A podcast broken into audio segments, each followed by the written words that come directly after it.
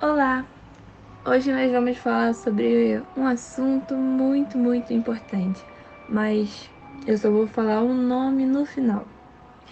Nós falamos um pouco nas últimas semanas como só você pode ser você mesmo. Deus ele quer nos usar para alcançar certas pessoas em certos lugares e apenas você pode viver a vida que Deus designou para você. Mas aí vai um questionamento. Como você tem olhado para a vida dos outros? Você admira a aparência deles, o modo de agir, falar e viver? Observa o que vestem, o que fazem ou o que possuem? De uma forma boa, de uma forma admirável, inspiração, talvez?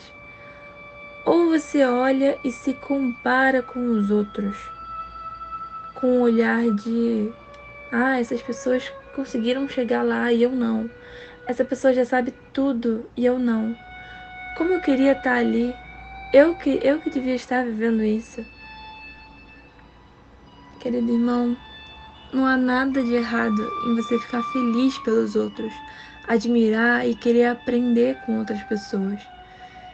Isso se torna um problema quando ressentimos de como Deus fez os outros e rejeitamos como Ele nos fez.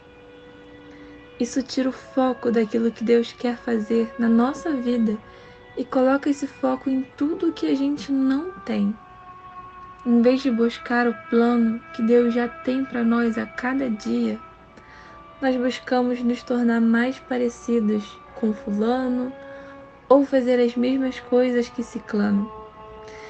E uma parte do livro que me chamou muita atenção é a parte que diz: Um dia, quando você estiver diante de Deus, Ele não irá dizer: Por que você não foi mais parecido com seus pais, com seu vizinho ou com alguma celebridade?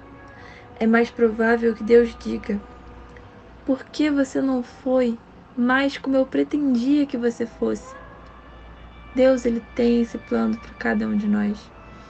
E Lembra que eu disse que iria falar o nome no final?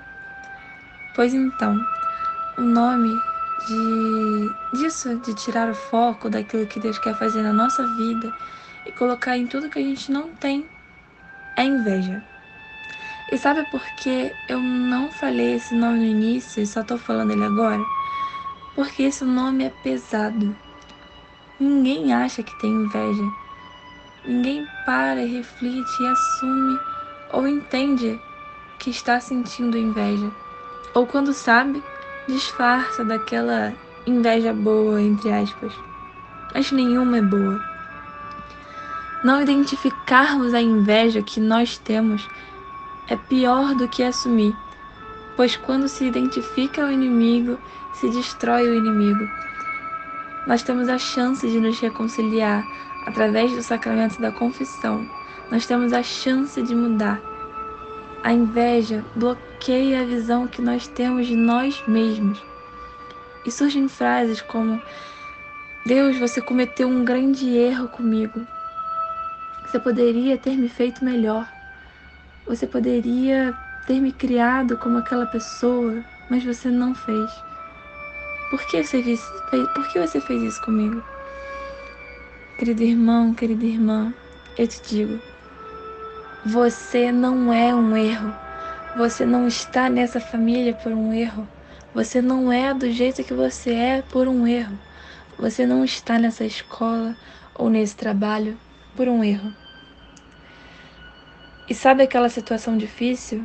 Tem um jeito melhor de passar por essa situação. Deus tem planos com a gente e através da gente. Como diz o evangelho de ontem, segunda-feira, fala Ninguém acende uma lâmpada para cobri-la com uma vasilha ou colocá-la debaixo da cama.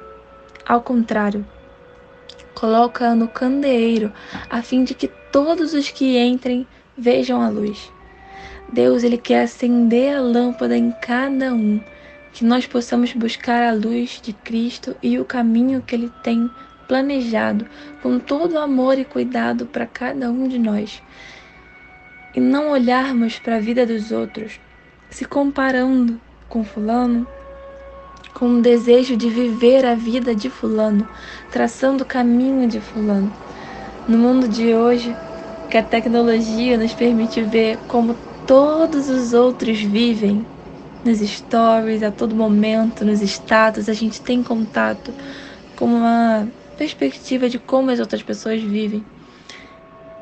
E isso pode gerar mais essa inveja. E a inveja pode ser o fator mais comum para que as pessoas percam o plano especial de Deus para a vida delas. Que possamos fazer sempre essa pergunta de forma sincera para nós mesmos. Será que eu tenho tido inveja de outras pessoas? Tenho buscado a vontade e os propósitos do Senhor para minha vida? Tenho buscado os propósitos do Senhor de cada dia ou tenho me comparado com os outros, desejando viver a vida de outras pessoas? Que Deus abençoe você e a sua vida.